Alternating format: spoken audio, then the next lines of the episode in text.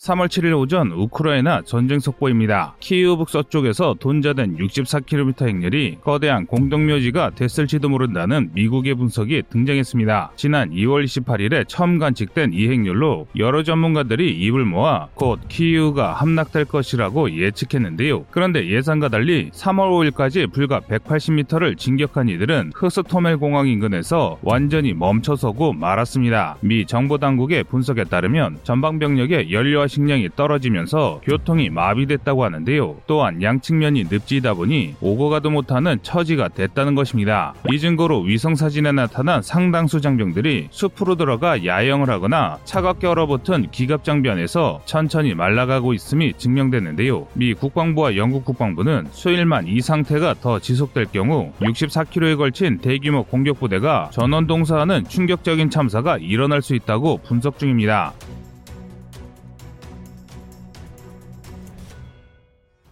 심지어 설상가상으로 후방의 교량이 우크라이나군에 파괴되어 퇴로가 차단됐고 전방은 3월 5일부터 시작된 우크라이나군의 공세에 완전히 무너져 내렸습니다. 3월 6일 기준으로 알려진 바로는 한때 방어군인 우크라이나군이 64km 대열의 선봉을 꺾고 크스토멜 공항을 탈환하기도 했습니다. 하지만 그렇다고 러시아군이 아무것도 하지 않고 있던 것은 아닙니다. 키이우 북서쪽으로 부대를 추가 투입해 두 방향에서 우크라이나군을 압박하는 한편 행렬에 보급을 지원 지원하기 위해 최선을 다하는 중인데요. 전문가들은 러시아가 보급에 성공하는지에 따라 북서부 전선의 향방이 갈릴 것이라고 보고 있습니다. 그런데 이런 정보들을 보시고 의심하는 분들이 상당합니다. 우크라이나의 일방적인 주장을 전달하는 가짜 뉴스라는 의견도 있을 정도인데요. 물론 그런 의심을 하실 수는 있습니다. 실제로 지도상으로는 러시아군의 진격이 계속되고 있으며 또 아직도 러시아군의 규모가 상당하기 때문입니다. 하지만 그동안 우리가 알았던 세계 2위 위해 러시아는 전부 허상입니다. 우선 사방에서 몰아칠 것 같은 러시아군의 진격은 사실 굉장히 무계획적입니다. 그야말로 뒷일을 생각하지 않는 무지성 돌격인데요. 이를 증명하는 것이 우크라이나가 계속 공개하고 있는 노획 장비들입니다. 지난 2주간 우크라이나군과 우크라이나 현지의 민간인들은 정말 수많은 러시아 노획 장비를 공개했습니다. 최신의 T-90 전차는 물론이고 다수의 전차를 노획한 영상을 올리기도 했는데요. 자체적으로 확인한 영상들을 분석한 결과만 계산해도 이렇게 노획된 장비가 100대가 넘습니다. 게다가 그에 준하는 수량의 장비가 격파된 것을 영상 자료로 확인했는데요. 한마디로 영상과 사진 등으로 확인 가능한 러시아군의 손실만 하더라도 수백 대를 가뿐히 웃 돌고 있는 것입니다. 더 심각한 문제는 그 구성입니다. BM-21, 토스1, 브라티노 등 다연장 로켓 시스템은 물론 2S1, 19 같은 자주포까지 노획당하는 일이 발생하고 있습니다. 이는 무리한 진격으로 최후방 배치된 포병 전력까지 우크라이나군의 공격에 고스란히 노출됐음을 의미합니다. 뿐만 아니라 한두 대 단위로 노획되거나 파괴되는 영상이 많다는 것은 러시아군의 무리한 진격을 지휘 통제가 감당하지 못해 부대가 와해됐다는 증거입니다.